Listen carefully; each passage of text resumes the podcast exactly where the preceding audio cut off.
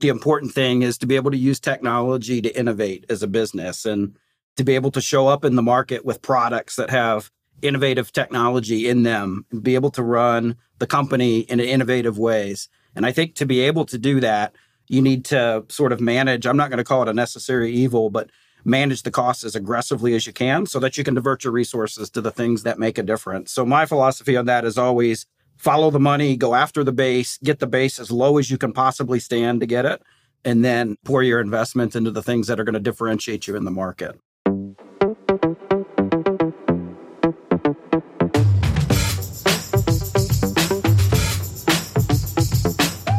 Hello, hello, and welcome to SaaS Me Unfiltered, the SaaS management podcast, the show with give it to you straight, real life advice from pros knee deep in SaaS every single day. SaaS management superheroes just like you. Very excited to have everyone joining us today. I'm Corey Wheeler, co-founder and chief customer officer at Zylo. And I'm Meredith Albertson, the chief marketing officer at Zylo. We have a wonderful guest that's joining us today. Dare I say, a, a friend of mine here in the industry. This person spent his career in the pharmaceutical industry, nearly twenty years at Eli Lilly, and most recently an I T leader over in biopharm at Biogen. He is a Purdue University undergrad, go Boilers, and a Duke University M B A. He's got very deep experience leading global I T teams within pharma and biotech industries and across both domestic and global commercial and enterprise I T teams. He's very passionate about technology-enabled businesses, driving innovation and streamlining operations to improve the lives of patients worldwide. When he was formerly at Biogen, he received the Zylo twenty twenty-two SaaS Me Enterprise Value Driver Award. And interestingly enough, he also speaks a little bit of Italian on the side. Everybody, please welcome Keith Sarbaugh, the C I O at Zoetis. Hello, Keith. How are you? Very good. Thank you, Corey. Thank you, Meredith. I'm uh, really excited to be here today. I told my kids this was coming up, and their frame of reference on podcasts is Joe Rogan. So I hope uh, I hope somebody gave Joe Rogan a heads up that we're coming for him today on our podcast about SaaS management. I think we are. I think you can be Joe Rogan. I'll be my hero, Jason Bateman, and we'll make this work. I think it's great. Perfect. Well, Keith, let's get into some of the content. I think you're going to share a lot of perspectives that our listeners will really value. You know, the perspective of the C I O when it comes to SaaS, when it comes to OpEx management, when it comes to growing your entire business in a responsible way. And I know you've got some great perspective there. But your career spanned biopharm and large enterprises and pharmaceutical and now animal health. When you get into the seat as the C I O, what do you focus on? What are your themes, your strategy, your philosophy around what you need to get done from day one when you're there? Okay, so that's a big question to start with. Big. But, uh, very big. I, I think what I would say first and foremost, it's about getting the right people in the right chairs and uh, having the right team around me. And one of the things I learned pretty early in my career is the importance of having people who are engaged, who are committed, who believe in the purpose of the company, because I think when you have that, that sort of helps you overcome a lot of other obstacles. So I would say, first and foremost, get the right people, get the right team, get the right kind of engagement and excitement. And if that happens, then everything else sort of falls in line. I've always worked in technology in my career, not for tech companies themselves, but in industry. As you said, mostly pharma, biotech, and now animal health. And the reason I do that, for me, it's about how do we apply technology to solve really important business problems. So a, a means to the end, not the end itself. And when I look back at my career and what I've learned along the way, it's get the right people, get in a place where we can make a difference with technology. And I would say that the final thing, you have to be good at the basics to be able to do, be able to afford to do the stuff that drives innovation, change markets, and makes a difference. So to the extent something like SaaS management or just OpEx management in general, the better you are at that, the more you can direct your resources to things that matter the most to the customers and the company, the company you work for. So I guess that's the philosophy. Well, Keith, you mentioned OpEx management, and we talk to C I Os. Cost savings is often not the number one priority, but in our time working with you as an I T leader, that's something that you've always prioritized, you know, the, saving the business money. Why is that? And do you think that that is something that more C I Os should be making a top priority as they're planning out for the year? again, Meredith, from my seat, I think the important thing is to be able to use technology to innovate as a business and to be able to show up in the market with products that have innovative technology in them, and be able to run the company in innovative ways. And I think to be able to do that, you need to sort of manage, I'm not going to call it a necessary evil, but manage the costs as aggressively as you can so that you can divert your resources to the things that make a difference. So my philosophy on that is always follow the money, go after the base, get the base as low as you can possibly stand to get it, and then pour your investment into the things that are going to differentiate you in the market. That's a little bit what we're trying to do here at Zoetis. Makes a lot of sense. I want to start to dig into this just a little bit. And your experience, especially in the companies that you've been a part of, you've really driven large-scale strategies in I T around legacy on-prem software. And now we're seeing this massive shift to the cloud, clearly. And we're talking about SaaS management. And that goes through some companies that were founded quite a while ago. And you've built successful and effective SaaS management programs now inside those organizations. These mature companies are now finding that growing cloud and SaaS costs are becoming a challenge, and they're starting to prioritize that internally. So what's your take on dispelling the myth older companies are staying legacy and driving legacy types of strategies? What do you think holds these sorts of companies back from getting control of SaaS and OpEx and innovating quickly like you've chosen to do in a few different stops? That's a great question, Corey. So Lilly, when I was there, we were a one hundred forty, one hundred fifty-year-old company. I would argue the importance of managing SaaS and software subscriptions in a company like that is every bit as important as it is a digital native company. And I think, you know, back to some of those early days as software providers were starting to make the pivot to subscription services and SaaS services. Yeah, it wasn't quite at the level of, let's say, urgency or importance as it is today, but it was an important piece of the puzzle. And I think about a lot of the principles of SaaS management applied to managing licenses for on-prem perpetual type licenses where you're dealing with maintenance agreements and those sorts of things. So whether you're digital native or not, I think it's an important discipline to have. And I would just say today, almost every software company I can think of that maybe historically has grown up as an on-prem, perpetual, C O T S, whatever, is making the pivot to SaaS. So I think the timing is right in this market for a product that can help companies manage that type of spend. Um, I'll say in the budgets that I've been responsible for, you know, today and in the past, software subscription, software maintenance is the number two or number three line item in the OpEx budget, only behind maybe comp and ben.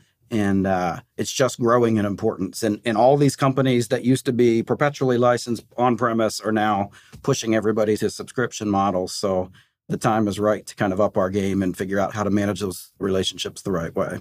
Keith, I once heard uh, this comparison. I, it was a former job that I had that older, larger enterprise companies are like turning an aircraft carrier when it comes to change management. It's not fast and it's not easy. But you have always delivered really quick results. You've stood up programs fast. I, I think at your at the last organization where we worked with you, you delivered a half million dollars in savings during implementation.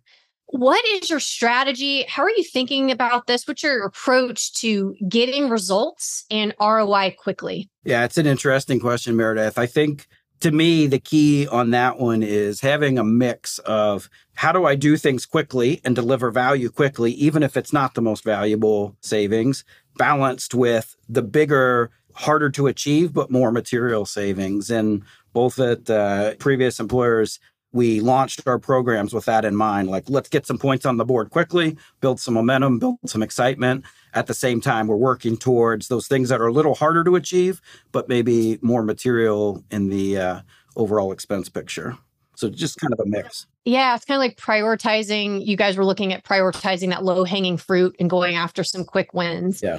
So in addition to that, and standing up a program quickly while delivering value, I'm sure there are roadblocks along the way to doing that, things that you maybe would want to avoid in the future. Now, our listeners today, a lot of them are looking to stand up their programs or they're standing up a new program at a new company.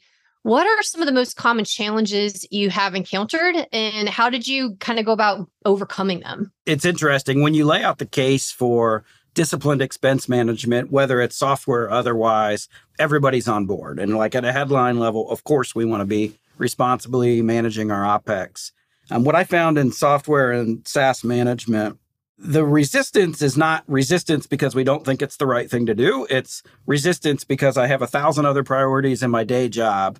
Managing this one renewal on top of doing my day job is just not where I want to spend my time. And mm-hmm. in a company like ours, we're in the three to four hundred renewals a year sort of ballpark. So a lot of these things, there's a tendency to just sort of push it through. It's part of the job. You just cycle through, you issue the P O and you move on. Mm-hmm. And I think making the case for, yeah, this may only be fifty or sixty thousand for this one incident, making the case for there's four hundred of these incidents that happen in a given year, you can make a big difference if you bring discipline to how you do it. And I think back maybe ten or fifteen years, we would look at the biggest three or four things we had renewing in a given year. And they were things like, of course, Microsoft, SaaS, not software as a service, but like the analytics package, Oracle, those sort of big deal, big enterprise agreements. And if we were good, we could do a handful of those a year. The problem is now, yes, those are still in the environment, but there's hundreds of other titles that aren't at that same level, but we don't have the organization to scale and sort of bring high rigor, high discipline to every one of those renewals without some kind of support or or process changes like you need in SaaS management. High rigor, high discipline. Let me ask a follow-up to that. Your entire career in pharma, biotech, and animal health, your year-to-year budgeting, your year-to-year actuals, you know, managing OpEx as it occurs, a lot of it rides on the overall success of your pipeline or how well your drugs in development are doing as they go through approval and get to market. It's really highly regulated, so it leaves a lot of fluidity and uncertainty up in the air. So do you roll out a SaaS management strategy that meets that fluctuation? Or because of the known fluctuation, do you have to drive that diligence and that granular review around every renewal as a standard practice? In innovation-based businesses like the ones I've had the privilege of being a part of, there are boom and bust cycles, right? The company goes the way of the pipeline. And when the pipeline delivers and we're able to bring innovation to the market, the investors reward us. And when we don't, boy, do they punish us. So there's a lot of volatility that comes in being an innovation-based business. And I would say SaaS at a headline level, or what, you know, the whole concept of SaaS, pay by the drink, it's flexible, it's not big capital outlay, is fantastic. And at a headline seems perfectly aligned to a business that has volatility and revenue like that. The challenge has been, it's not always pay by the drink, and these guys are not always willing to go down as willing as they are to go up. So we've had to really step up our game and make sure we're one hundred percent on top of those renewals. Anything that's, you know, waste or not utilized, get rid of, lower the subscription, lower the maintenance, whatever the, the cost may be. So I, I guess that's a long way of saying, yes, there's volatility. SaaS should help with that, but left unmanaged, it just gets out of control. Let me follow up on that renewal conversation. You've got to buy, you've got to renew with that intelligence. Three to four hundred applications means you've got at least two plus renewals every single business day internally at Zoetis. So they're a really expensive topic. They're, they're important. It's one you have to have your arms around to be able to operationalize that business process. So it seems straightforward. Application is renewing, we renew it. But if you go a layer deeper, it's clearly a lot more complex. So why is it important for you to have a business process around renewals? And what does that look like? And who's all involved in that overall process internally? Yeah, the, the process to me, if you don't have a rigorous process, you can't scale and do it at the quantities that we're talking about. So to me, getting a rigid process, getting clear about who's responsible for what, so that when these renewals come up, first of all, you know they're coming. When they come up, nobody's surprised. We're able to look at them and not just say, well, this is the invoice the vendor sent us, so that's probably what we need to pay, right? It's peel it back a couple of layers and say, not even we're entitled to one hundred licenses, but what are we actually using of the entitlement? And then get the quantity right. That's kind of step one. And then step two is, how do you get the commercials right to match the quantity? And where we can, we always try to negotiate that to something that makes the payment in line with the value. Not always the case, and we're not always able to achieve that, but I think if you can bring a rigorous process that scales to the volume of renewals that a company has to deal with, and you're able to look at actual utilization and then the actual commercial terms, I think that's like ninety percent of it, in my opinion. When it comes to renewals, I mean, they're complex, like you're alluding to. And to stay ahead of them, to not be caught by surprise, you really need to be able to make intelligent and data-driven decisions. What does buying software, SaaS, buying and renewing that with intelligence mean to you?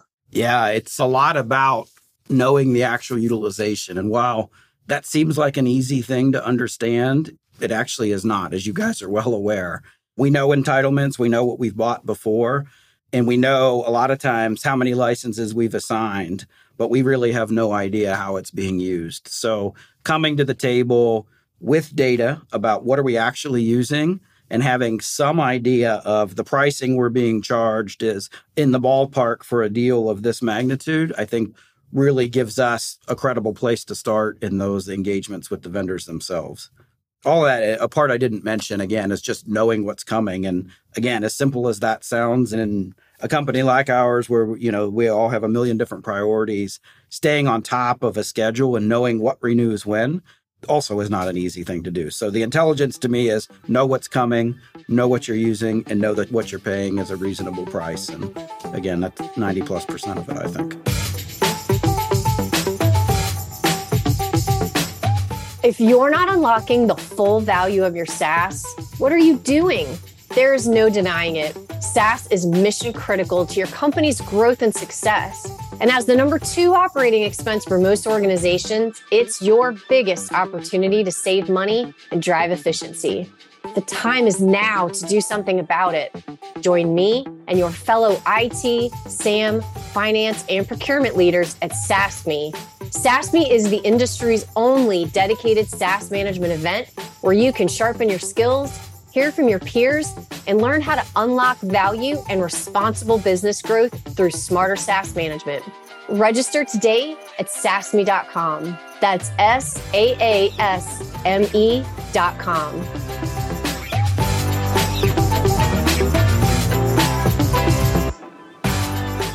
We like to ask all of our guests about their oh shit moments, their moments that they they realize that, wow, we we have a, a challenge we need to solve here.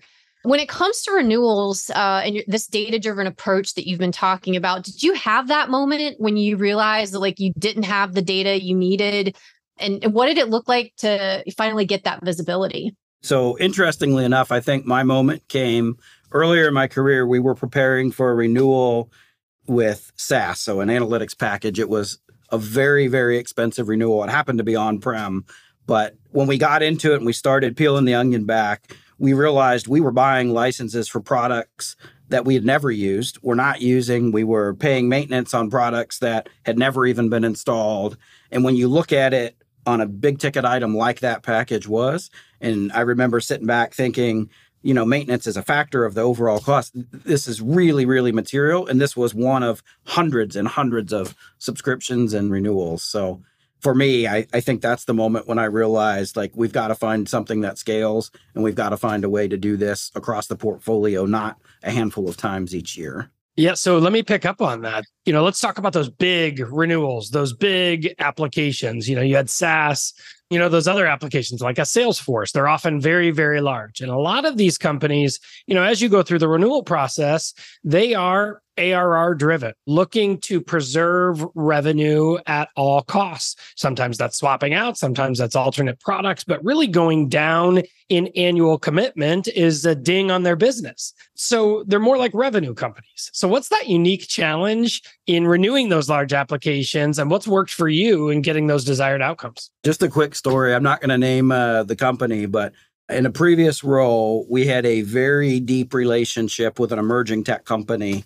We were using their products extensively. We had executive connections at every level of both companies. We were reference clients. We spoke at their annual conference.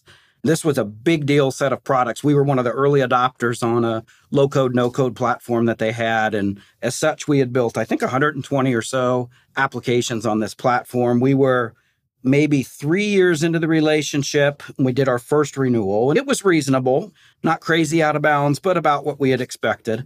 Uh, the next renewal came around, and I remember having a feeling in my gut that this one might be different.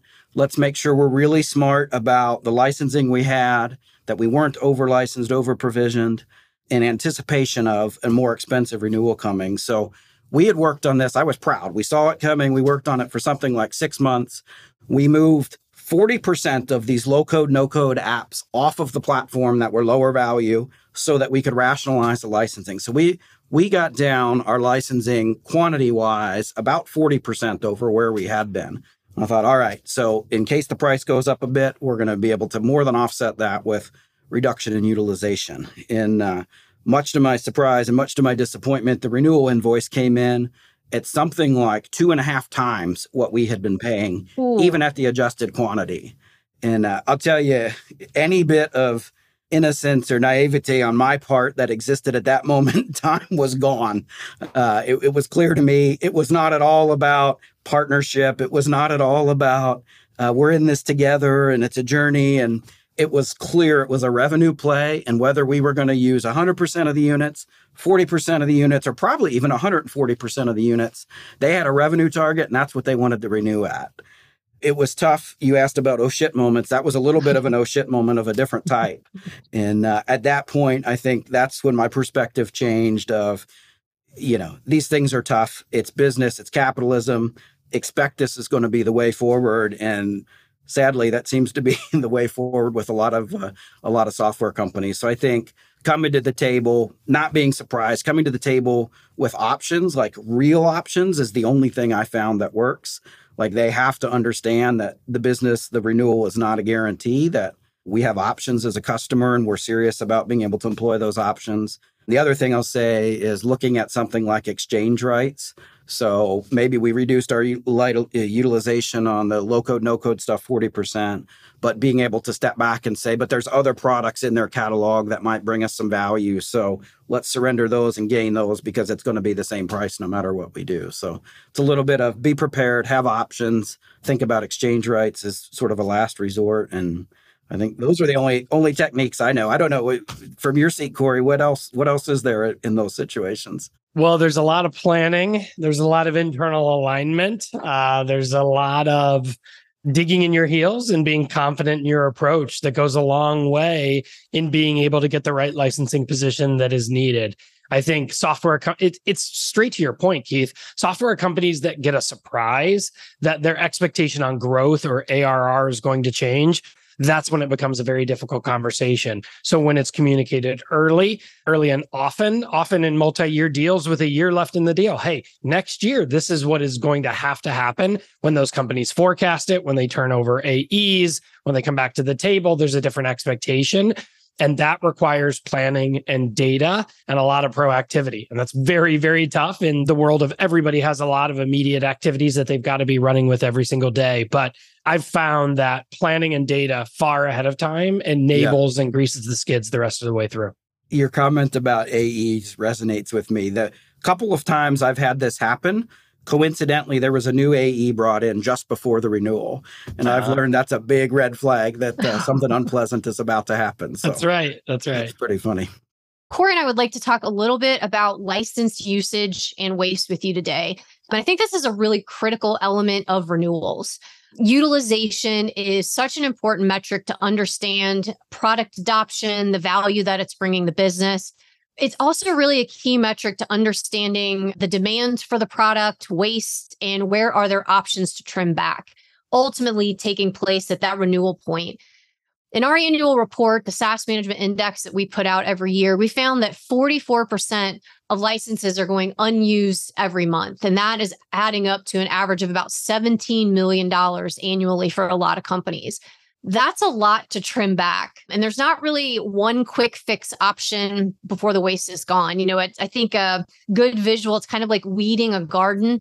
And if you don't keep up with the weeds, they're just going to keep growing back and taking over all the good vegetables. Um, how do you approach staying on top of this? It's a good question. It goes a little bit back to what we talked about before about having a solid process, or I would say a programmatic approach. So you know what's coming. When a renewal comes forward, we don't rubber stamp anything. We sort of put a process in place where any renewal comes forward with some basic information around entitlement, utilization, unit costs, those sorts of things. Don't rubber stamp anything. If it's a ten thousand dollars renewal, doesn't make sense, stop it. Let's think about it. Let's make sure we've got the right data. And then the other thing I've we've tried to do a couple of times is set targets and kind of make it a little bit of a game, if that makes sense. So like that. Get the entire organization bought into, hey, this is something that's going to serve us well. Make it a little bit competitive. We did a leaderboard concept at my last place. It was a lot of fun and, and is a silly kind of way to get the organization bought into being able to do it a little differently. I'm into gamification of any of those processes everywhere I can. It makes it a lot more fun. Okay, so let me ask a follow-up question to that. We're talking about maximizing licensing. You know, we're talking about sprawl of applications. And as you see sprawl happen, there's a direct correlation to a drop-off in utilization and usage, and therefore value as well.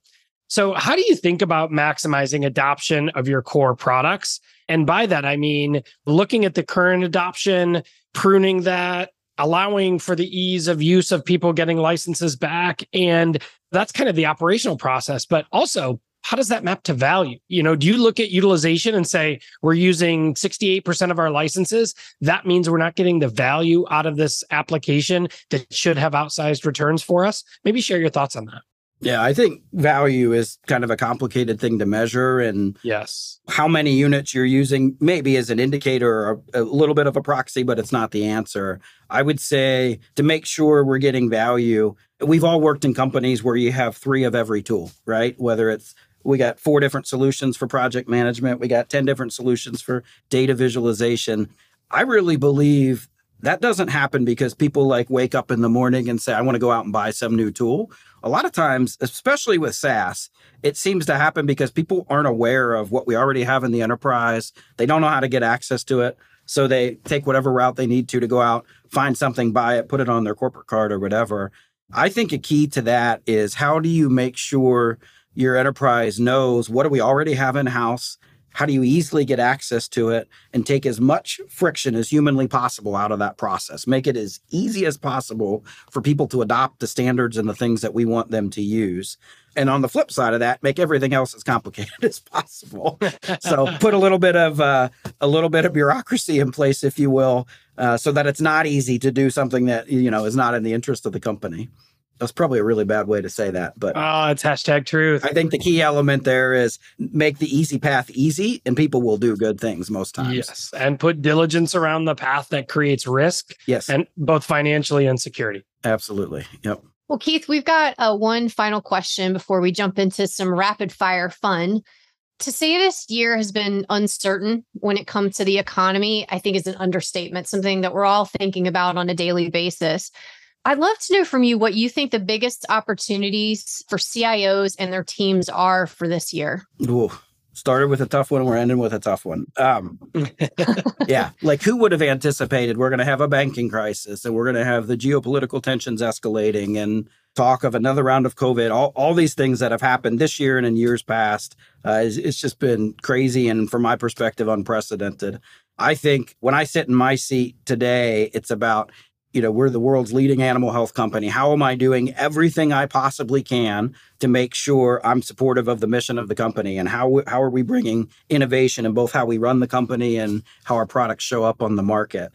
My priority and my focus is one hundred percent around that. To the extent I need to sort of manage the base and do other things responsibly, for sure we're going to do that, but it's about delivering innovation. So my priorities are around innovating the products that show up in the market, making sure we're sitting there with our business colleagues, helping them see possibilities and helping try new technology. Gen A I obviously is all the rage mm-hmm. right now. Uh, we've got a lot of focus on that as a company. Okay. Now it's time to close out with our rapid fire segment. We're going to throw out a few thoughts and we'd love to get your one word or one sentence response back on those. Should be a fun close to the conversation. Are you ready, Keith? I think so. All right, Keith, you and I both live in North Carolina in the heart of the Atlantic Coast Conference. This is a very critical question, depending on how you answer this. Duke, N C State, or U N C? There's only one answer there, and it's Duke oh, every day. I thought we were friends. Well, I was waiting for him to say my undergrad at Purdue, so yeah. I, I think we're all upset at this point. Uh, so, Keith, you speak a little bit of Italian, so I know from our conversations that you've had the opportunity to visit as well. Yeah. Where's your favorite place to visit in, in Italy? So I'm very biased. We had, uh, for three years, we actually lived in the Tuscany region. We lived in Florence. Oh. And uh, I'll tell you, again, with a lot of bias, I think it's one of the most beautiful places on the planet. So the Tuscany region, Tuscan Very region. much agree. Very much agree. Keith, I am a, a dog mom to three dogs. I have two cats. We are uh, customers of Zoetis. Awesome. Zoetis, it's the world's leading animal healthcare company. Do you have any pets? Of course. Yeah. So I have a dog. His name's Luca. He's Italian. Yeah. He joined our family when we were living in Italy. But his breed, uh, he's called a Portuguese water dog. He's sort of like a Labradoodle. And uh, he's uh, he's oh, a that's so cool. He's eight years old. But yeah, he's a big part of our family. That's great. Living the brand.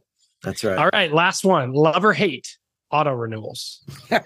Despise. That was a softball. We wanted to end this. We had two hard questions earlier in the segment. So that yeah. was the easiest one of the day. Yeah. Keith, I can't tell you how fortunate we are at Zylo to have the experience working with you and your teams. I think the innovation you're driving in large enterprise companies, that is a comprehensive look at technology and innovation and how that's leveraged in your company, is leading edge. On top of that, I think you're a hell of a nice guy as well. And it's been a pleasure to partner with you over the last several years.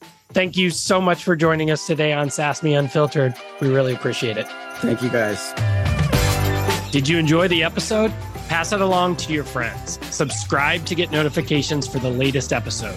Share your favorite takeaways and join the conversation on social media using hashtag SaaS Me Unfiltered.